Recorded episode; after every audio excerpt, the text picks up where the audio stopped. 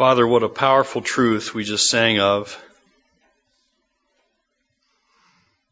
That our hope is found only in Jesus Christ.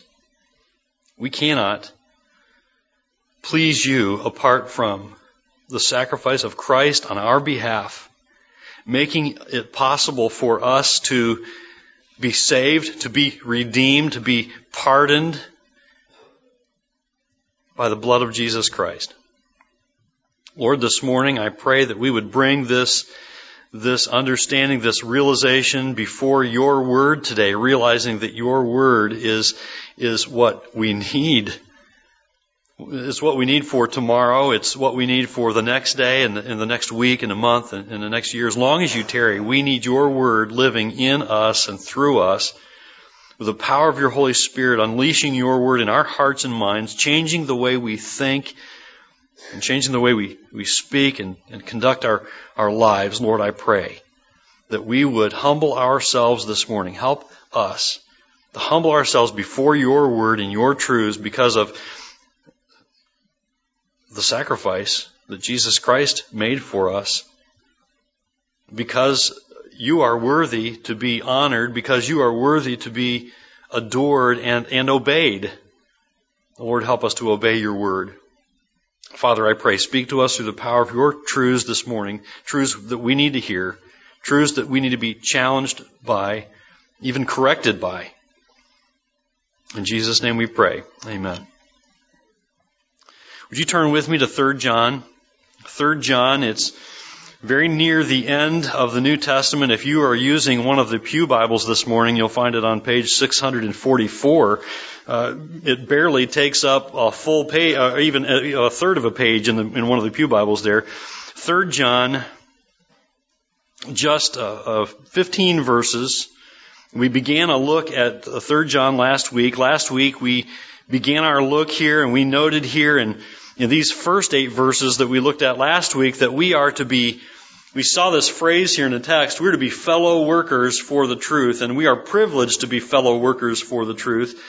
And, and fellow workers for the truth have the truth as their foundation for everything. You see, if we're fellow workers for the truth, it's the truth that brings us together. It's the truth that makes us fellow workers. It's the truth that, that ties us and binds us together. The very truths that we just sang of the truth of Jesus Christ, the truth, the foundation of the gospel. The truth is the root of everything, the truth, the root of our fellowship, the fellowship that we enjoy. It's the root of our, of our hospitality that we are commanded to show to one another and to those in need of the love of Christ.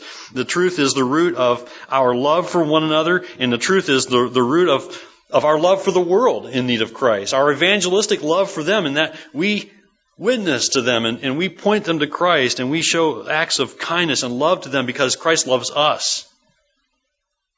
It's the truth that's the foundation for all that. We noted last week that fellow workers for the truth support and encourage each other. And we noted that, that when we encourage and pray for not only the physical well-being of one another, but also the spiritual well-being of each other, we encourage and build one another up in this. How great it would be, as we looked at last week, how great it would be for us to be able to look at each other and say, as John does about Gaius in verse 2, I pray that all may go well with you and that you may be in good health as it goes well with your soul. That's an amazing statement there, I think, a powerful truth. We got to take personally that Yes, the physical is important. We often gravitate to the physical first, and we kind of talked about that this morning in our Sunday school hour when we were talking about the many ways that God provides for our needs, and we begin uh, naturally we're we're inclined to think of the the physical needs first, and and just as we prayed this morning for individuals who are struggling with physical needs, John says to Gaius, "I'm praying." I'm praying that your health will match, your physical health will match your spiritual health. Which, which means that, you know, maybe it, it could mean that Gaius was struggling health wise, but it also means that his spiritual strength was way up there. His spiritual strength was strong. And that's a challenge to us, isn't it? To be people who, whose spiritual strength is so strong that people could say, I'm praying for your health. I'm praying that your health will match your spiritual health. That will measure up and, and be as strong as your spiritual health. We also noted that fellow workers for the truth support and encourage one another by we, we do that by rejoicing with one another. We rejoice with our brothers and sisters in Christ when they're found to be walking in the truth. You ever, you ever stop and think about individuals who, who come through your life, through the church, and maybe through your years in the church, maybe in even other churches where you've experienced people who, who faithfully, day in, day out, week in, week out, walk in the truth of God's Word, obediently following the commands of, of God's Word, and you have watched their lives, and they've challenged you and encouraged you by their obedience and their faithfulness. You ever go to them and rejoice with God over them and say, I'm rejoicing. I'm so thankful for you and your faithfulness. I don't mean to be give you, giving you the glory. You know, we don't give the people the glory. We give God the glory, right? But to be able to rejoice with someone who's known, whom we, who we've observed to walk in the truth, faithfully, believing, knowing, and obeying the truth of God's Word. And we support and encourage one another this way when we find people who are living the truth to, to encourage them to, to go to them, even in private, even in private, say, Thank you for being a godly example. You challenged me spiritually. I'm, I'm thankful for you. Remain strong. I'm praying for you. That's a wonderful thing we do when we encourage one another in the truth. And, and, when, when we're walking in truth, we observe that in others. And finally, we also noted that fellow workers for the truth support and encourage one another by ministering to each other's needs meeting the needs generously in a manner that is worthy of God. Because when we support the needs of those who are doing God's work, we're giving our love to God in that act. We are giving our worship to God in that act. And in the ways that we support those in need who are advancing the gospel, advancing the cause of Christ, meeting their needs generously in a manner worthy of God, is it's as if we're supporting God Himself. And those who go and minister for the sake of the name of Jesus Christ are very worthy of our generous and even sacrificial support. I encourage you to glance occasionally at the at the mantle on your left as you leave and look at the pictures of the missionaries that we're privileged to support. Not a great number, but a but a healthy number for our church, and and we're able to support them financially and prayerfully, and we're privileged to do so. And when we faithfully support God's people who take the gospel to the farthest people on earth and spread the good news of Jesus Christ, that is also considered to be faithfulness to God. Our faithfulness to them and generously supporting and providing for their needs is faithfulness to God. And we encourage and support one another by ministering to the needs of one another, especially those who are taking the gospel to the farthest peoples on earth. That's what we noted in those first eight verses last week. And this is how things should be. This is how things should be in the church. And how peaceful and how sweet the fellowship in the church when we operate in this way. That's how things should be. That's how things should be in the church, but that's not all, always how things are in the church. That's not always how we find things in the church. John's tone changes pretty drastically here, beginning in verse 9, and I want you to look at it with me. 3 John, verse 9, and I'm going to read to the end of the chapter. Follow along with me in your copy of God's Word. John says, I have written something to the church, but Diotrephes, who likes to put himself first, does not acknowledge our authority. So if I come, I will bring up what he is doing, talking wicked nonsense against us. And not content with that, he, he refuses to welcome the brothers and also stops those who want to and puts them out of the church. Beloved, do not imitate evil, but imitate good. Whoever does good is from God. Whoever does evil has not seen God. Demetrius has received a good testimony from everyone and from the truth itself. We also add our testimony, and you know that our testimony is true. I had much to write to you, but I would rather not write with pen and ink. I hope to see you soon, and we will talk face to face. Peace be to you. The friends greet you. Greet the friends, every one of them. You know, things can be very good in the church. Things can be very good in the church. very healthy, very encouraging, very uplifting, and, and very Christ-like. But they aren't always. In verse 9, John introduces us to a man by the name of Diotrephes. Now, I think the most overwhelming and distinguishing characteristic of this man is John's statement about him in verse 9. Look at it when he says, what does he say there? He says of Diotrephes that he likes to put himself first. You know, some people just have to be first. We know folks like that. Maybe we struggle with that ourselves. We just have to be first. Some people just have to be first. Anyone with children can agree with me on this that children know how to do this, right? Children love to be first. Um, we, Carolyn and I learned a long time ago as we, as our family began to grow in number that, that it just wasn't going to work if we let each of the kids do what they wanted, you know, and let them have first place and everything. There are two very important places in our lives where we have um, structured order, and it just has to be this way, otherwise we can't survive. Um, those two places are in at the dinner table and in the car or in the in the van. Um, we have assigned seating in both places. Now, you, you might think that's weird, but when you're 10 people, you just assign seats, and that's just the way it is, you know. At our dinner table, it's, you know, younger, older, younger, older parent. Younger, older, younger, older parent. That's just the way it works for us, okay? We shuffle things around about every six months. We go, hey, let's change it up. You move over there, you move over there, and that's where you're sitting from now on. Until we tell you otherwise, okay? I'm just mean that way. But it brings peace. Okay? Because there's no, I want to sit there, I want to sit there, right? You know, and my kids right now are going, well, we don't do that. It's because I don't let you. You know? know? in the van too, we get in the van and there's a sign sitting in the van. If we didn't, it would be crazy. And sometimes we find that even our own thing, you know, we even, even the arrangements we make, we think is, this sometimes don't work out. But usually it's younger, older, younger, older, you know, mix them up, keep them separated and, and, uh, organized. And when we get in, there's no question about where you're sitting. Now, you know, sometimes we look at kids who say, me first, or I want that, and a youngster, especially a small, cute child, two, two and a half, three, whatever, you know, those are cute. That's cute. You know, you say, oh, that's cute. Like, he just wants to be first. He just wants his way. Isn't that cute? What's cute in a child, it might be, you know, cute in a child, is, is neither cute nor harmless in a man who wants to be first in the church. Okay? And what might be considered cute in a really small toddler is not cute in a full grown human being who has to be first in the church. And that is what John is addressing here. You know, some people just love to be first. Some people just have to be first. They love to be preeminent, prominent, out ahead, to have the place of authority. Unfortunately, this kind of an attitude is often accompanied by two things that are destructive in that person's life and in the lives of those around him, and that is envy and pride.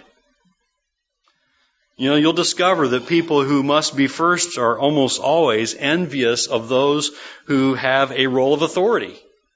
They're envious of any power that anyone else has. They're envious of others who have a, a following because of their leadership. Maybe people are following them and they look and they see, look, they've got people following them and that drives them crazy. You know, they, they're usually prideful in their own role of prominence and importance. They're also usually envious of those who have authority and those who have people following them. And often those who live this way, unfortunately, often those who live this way will live this way to the very end.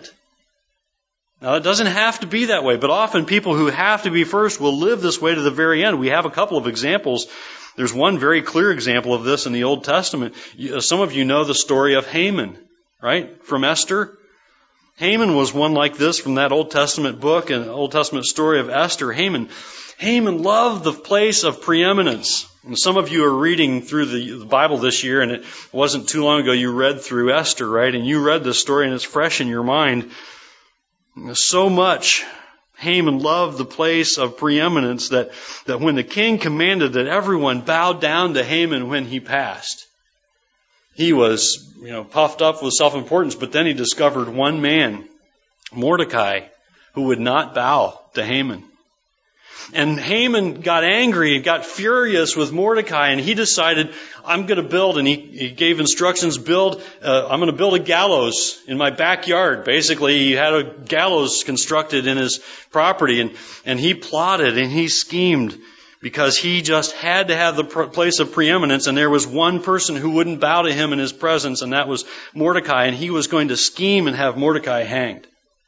He got so furious, so envious, so jealous, so prideful that he didn't only want to see Mordecai hanged, he wanted to see Mordecai's people, the Jews, he wanted to see them wiped out also, and so he plotted to have them destroyed.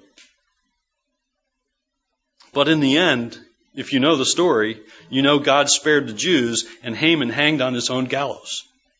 It's a sad account of, of a person who had to be first to the very end.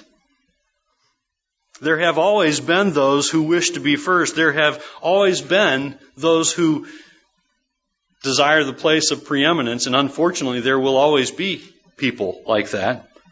Even among believers, there may be found those who long to be first. We see it even among Jesus' own disciples in Matthew chapter 20. The, the mother of two disciples, you know this? If you know the New Testament, you know that the mother of two of the disciples came to Jesus and asked for a place of prominence, preeminence, the first place for her two sons, one to sit on the left of Jesus and one to sit on the right of Jesus in his kingdom. And Jesus' response in verses 26 through 28 of Matthew 20 is helpful, uh, instructive to us. Whoever would be great among you must be your servant. And whoever would be first among you must be your slave. Even as the Son of Man came not to be served, but to serve and to give his life as a ransom for many. You see, Jesus, even Jesus had to deal with this problem among his disciples, and so we know that it's not an uncommon problem, is it? Even Jesus dealt with it and he did so by pointing to the fact that he didn't even come to be served, he came to serve. Jesus didn't come to assume, assume first place. He came to be, you know Jesus came to be? He came to be a sacrifice. Not to be served, but to serve by sacrificing himself as a ransom for many. I want you to know this morning, if, you know, I think it's important that we pause for a moment and just say, if you're not a believer today, if you've never trusted in Jesus Christ as Lord and Savior, we welcome you. We're really happy that you're here today. But I want you to know that Jesus Christ came and died specifically for your sins and my sins so that we could be liberated from sin, so that we could receive forgiveness for our sin, so that we might serve Him faithfully and benefit from His love showered on us if you don't know Christ, you need to know that Jesus Christ came and was a sacrifice for you, a ransom for many. And it doesn't do you any good to neglect that truth and ignore that truth. You need to come to the point where you realize you're a sinner in need of saving, that you can't come to God on your own terms. You can't be good enough because none of us can be. And that's why Jesus Christ was sacrificed for our sins. His Father, His Heavenly Father, God the Father, sent God the Son, Jesus Christ, to die for our sins. And how blessed we are that we have Christ as our Redeemer, as a ransom for many. And you can't have first place. That's God's place. And as a sinner who refuses to repent of sin, you're trying to take first place. You can't have it. It's God's. You know, the church must still face this problem. The church must still face this difficulty. This, this is just what John is dealing with in verse 9 and following of third, in the following verses of 3 John. He comes to this, this individual who's clamoring for the place of preeminence, who wants first place, and he can't have it. Some people will take it. And sometimes that will destroy a church. Here we are, right in the middle of a letter about Christian hospitality. Those first eight verses were about Christian hospitality. And we're, you know, we're obligated to practice Christian love, Christian hospitality to others. We're commanded to. It's not a choice is not if we prefer to, it's we're commanded to. The second John was about who we should not show hospitality to. Second John is the exception. Second John, we find there that, that there are exceptions to showing hospitality, and that is when people abandon the truth and start teaching falsehoods, we cannot show them hospitality. But generally speaking, we're supposed to show hospitality to our brothers and sisters in Christ, and we're supposed to show hospitality to those who need Christ. That's commanded, that's expected, that's our obligation as followers of Christ. But that's not what this man Diotrephes was doing. Here we are, right in the middle of this hospitality, teaching on hospitality in 3 John. And John must address this serious problem of this man in the church, Diotrephes, who it says of him, is very telling statement, who loves to be first. Now, what was Diotrephes doing? Well, in his desire for first place, he's pushing himself to the head of the church, right? Even ahead of, and I think it's very revealing that he's pushing himself even ahead of a leader in the church with apostolic authority, the apostle John. It would be like, well, look at verse 9. Look at verse 9 again. John says that he had written something to the church, and apparently Diotrephes had made himself the official church screener, and he hadn't allowed that through. It would be like, and I'll let you fill in the blank here in your mind, think of think of the mo- the person, the, the spiritual leader that is most trusted in your mind. The person who may have the, the biggest name, maybe well known to the world, a person that you admire and respect for their spiritual leadership. Now, it's not the same thing, but it would be like that person sending a letter to this church saying, This is what you need to do as a church. And we respect them because they teach and preach God's word. Think of that person that you respect because they hold to the truth, and, if, and, and they may be well known by many. Think if they sent us a letter saying, This is what your church needs to do in obedience to God's word, and we said, Ignore that, throw that away. You know, some of you might be thinking of Billy Graham or somebody like that, right? Somebody says, I'm going to write a letter to your church saying, this is the truth you need to hold to. This is the truth you need to hold to. What if Charles Spurgeon can write us a letter and say, this is what your church, a, a godly man, respected pastor, been gone for a long time, but what if he could write us a letter and we said, eh, take his stuff. Eh, we're not going to listen to that. That's what Diotrephes was doing. John had written a letter to the church. Look at verse 9. John says that he had written something to the church, and apparently Diotrephes says, I'm going to screen that one. That one's not getting through. No, the church doesn't need that one. He wouldn't even let this letter through to the church from the Apostle John. And as verse 9 says, he won't even acknowledge John's authority. He's rejecting that John has apostolic authority. Now, there's no suggestion here that this is a doctrinal issue. It's not like Diotrephes is saying, well, we disagree with John in this area of doctrine and we think he's wrong. Not, there's no indication of that.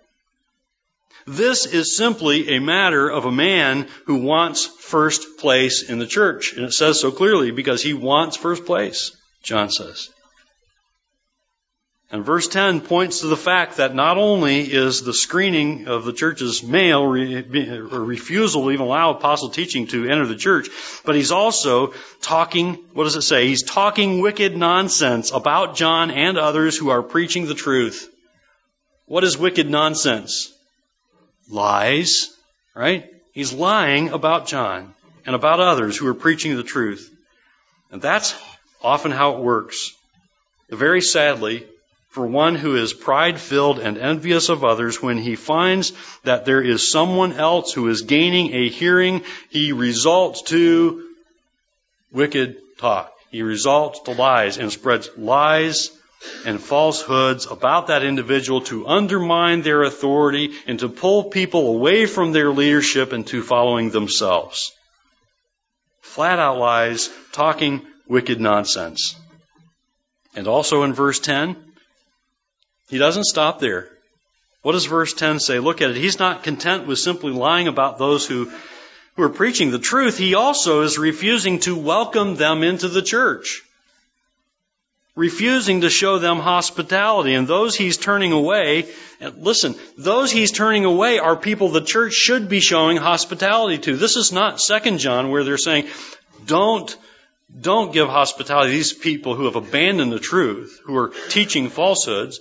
This is 3 John, where John's saying, do show these people hospitality. These are people who are teaching the truth. And Diotrephes is shoving them out the door. You can't come in here. We don't want your teaching. No hospitality from us. Now we're not seeing, seeing here the problem that uh, of course was addressed in 2 John is dealing with false teachers, but not only is he refusing to welcome the brothers, not only is he refusing to welcome those who are coming to preach the truth, what else is he doing here? Look at it in verse 10. He's refusing to show these traveling preachers hospitality, but he's also stopping others from showing them hospitality. Those who wish to obey and be obedient believers and show these traveling preachers of the truth hospitality, and he's rejecting their wishes to do that. He's stopping them who wish to show those hospitality who deserve and need their hospitality. And not satisfied with that. He's not done. Look at what it says. He even throws them out of the church. How sad it is when there are those in the church that must be first and at all costs and driven by this kind of personal ambition, a person or people like this can literally destroy a congregation, can destroy a church. But it doesn't have to be that way. I want you to note how John promises to deal with Diotrephes. Back in verse 10, he said, So if I come, what does he say there? Look at verse 10. So if I come, I will bring up what he is doing talking wicked nonsense against us.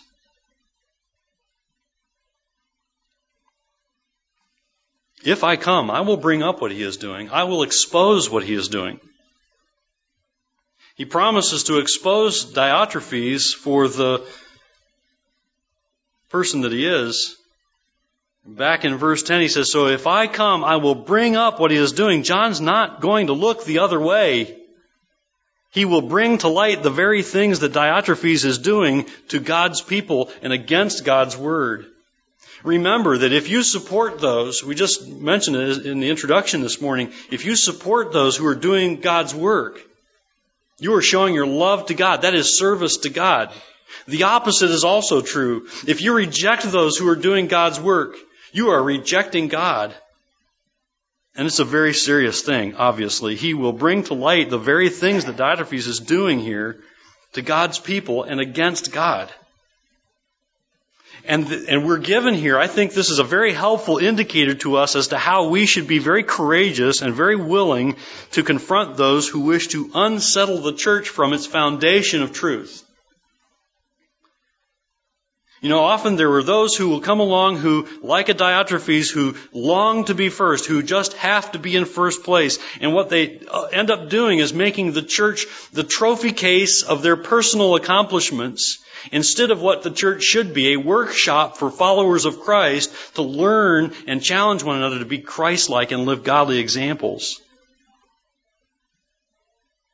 We dare not take this example lightly. As long as the Lord tarries, there will be those kinds of problems that we must be willing to face squarely with the truth of God's Word, squarely with the authority of God's Word. That is the only authority we have to face these kinds of problems. That is why it is so critical for us as a church to claim God's Word as our foundation for everything we do. It is the truth to saturate our hearts and minds with God's truth so that we are ready to face squarely with the truth of God's Word, standing firmly on God's truth and saying, that cannot happen here.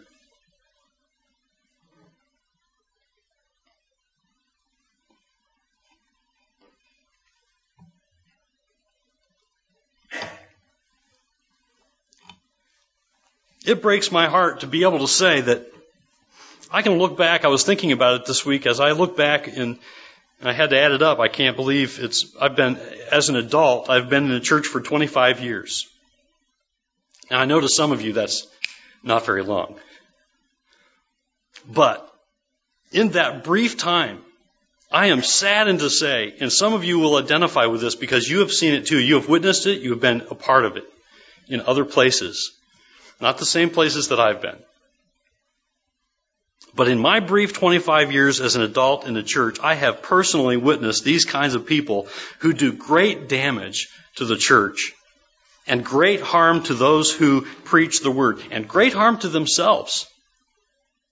And when the leadership, I will challenge you, please listen to me carefully, when the leadership in the church refuses to stand with those who are preaching the word, When the leadership refuses to stand by the pastor and those who are leading, and when, when the leadership steps ahead to take on a Diotrephes with the truth of God's word, who this man says, I want to be first in my way or the highway. And when the leadership steps up to confront a person like that with the gospel, with the truth and the authority of God's word, and the people don't stand with them, it never goes well for that church. And I can unfortunately say I've seen it in several churches in my brief 25 years as an adult in the church. I've seen it as a youngster too, growing up. My dad being a pastor all my young life. And it made me bitter at many times. Seeing the way my father was treated and those in leadership were treated. And it's a very difficult thing when people stand against those who are preaching the truth and want to point people to Jesus Christ, and there's a Diotrephes who comes in and says, No, no, no, it's my way or the highway. How hard, how difficult, how dangerous and destructive, and I can guarantee you it never goes well for that church when that church refuses to stand with the leadership or the leadership is divided and they refuse to stand together on the foundation of the truth of God's Word. Think about what Diotrephes is doing. Diotrephes is doing everything, everything he's doing is in direct opposition to what John commended Gaius for doing in the first eight verses. And then in verse 11, we find a loving reminder that what Diotrephes is doing is not to be imitated by God's children.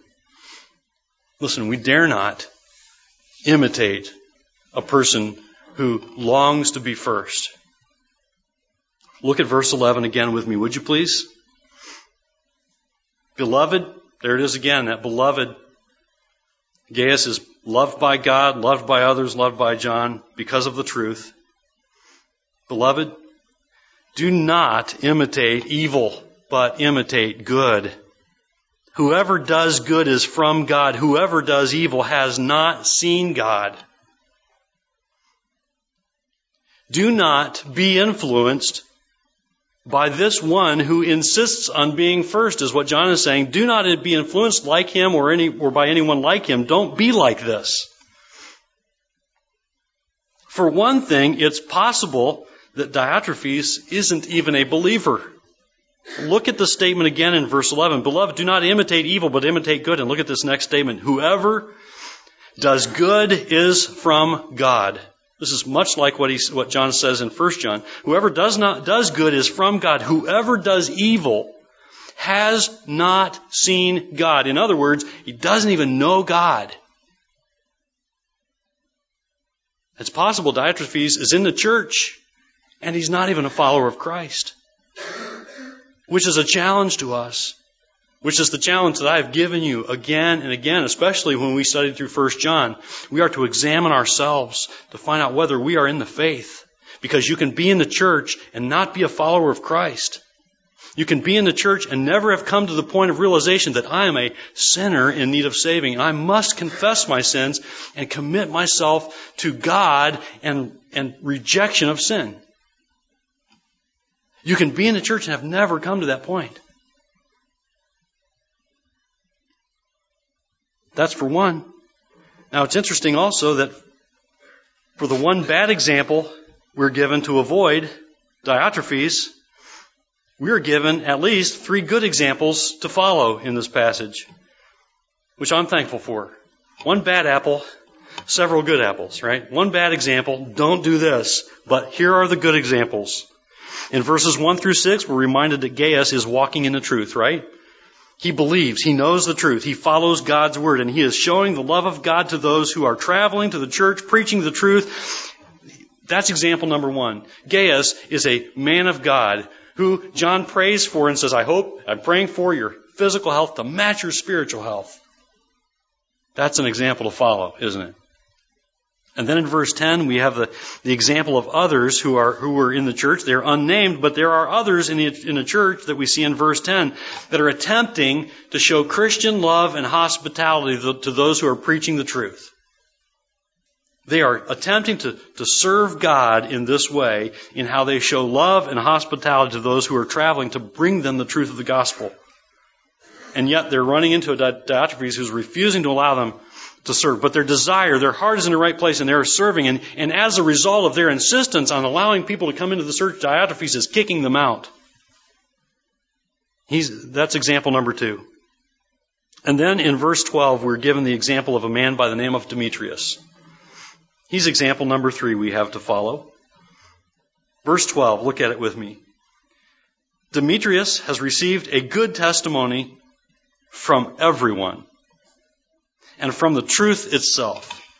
We also add our testimony, and you know that our testimony is true. Now, John has just given, in my estimation, this man who serves the church a very solid commendation. I mean, look at it. Let's break it down.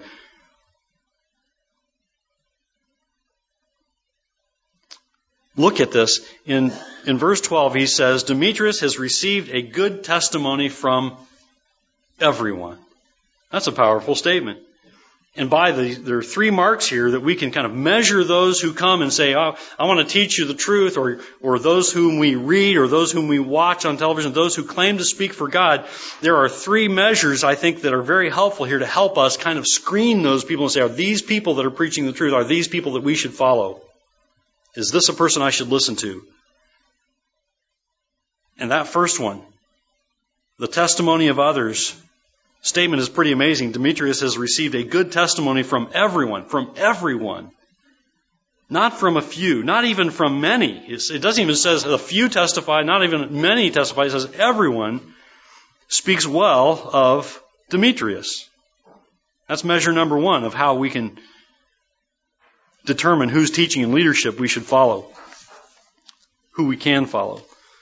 Measure number two, John says, and the truth itself is a measure. The truth itself reveals that Demetrius is one who has a strong testimony for the truth. The truth itself, what does he teach? Is it according to God's Word? What does he believe? What does he teach about the truth of God's Word? Is his doctrine squarely founded on the truth of the gospel of God's Word? That's measure number two. And then measure number three of how you can know if you should follow the leadership or teaching of another. John says, we also add our testimony and you know that our testimony is true. What do others say? What do others who are, who are trusted followers of Christ, other ministers of the gospel, what do they say about him? Do they report that his teaching aligns with the truth of the scriptures? And so you have the testimony of others. Do people speak highly of him? Do they? And, and in uh, in um, in this man's case, he has everyone saying, "This is a man of God." Everyone saying, "This is a man that we should follow." It's kind of an overwhelming statement here from John. And then what do the scriptures say about this person's teaching? What, how does the person's teaching align with God's word? Does it align with God's word? Is it squarely founded on the truth? Demetrius has received a good testimony from everyone and from the truth itself. The truth reveals what you believe, what you teach. The truth will reveal what a person who claims to speak the truth is whether they really are speaking and teaching and living by the truth. And then what are those who are trusted followers of Christ? Those who are teachers and preachers of the word and what other Christian leaders say about this person's teaching?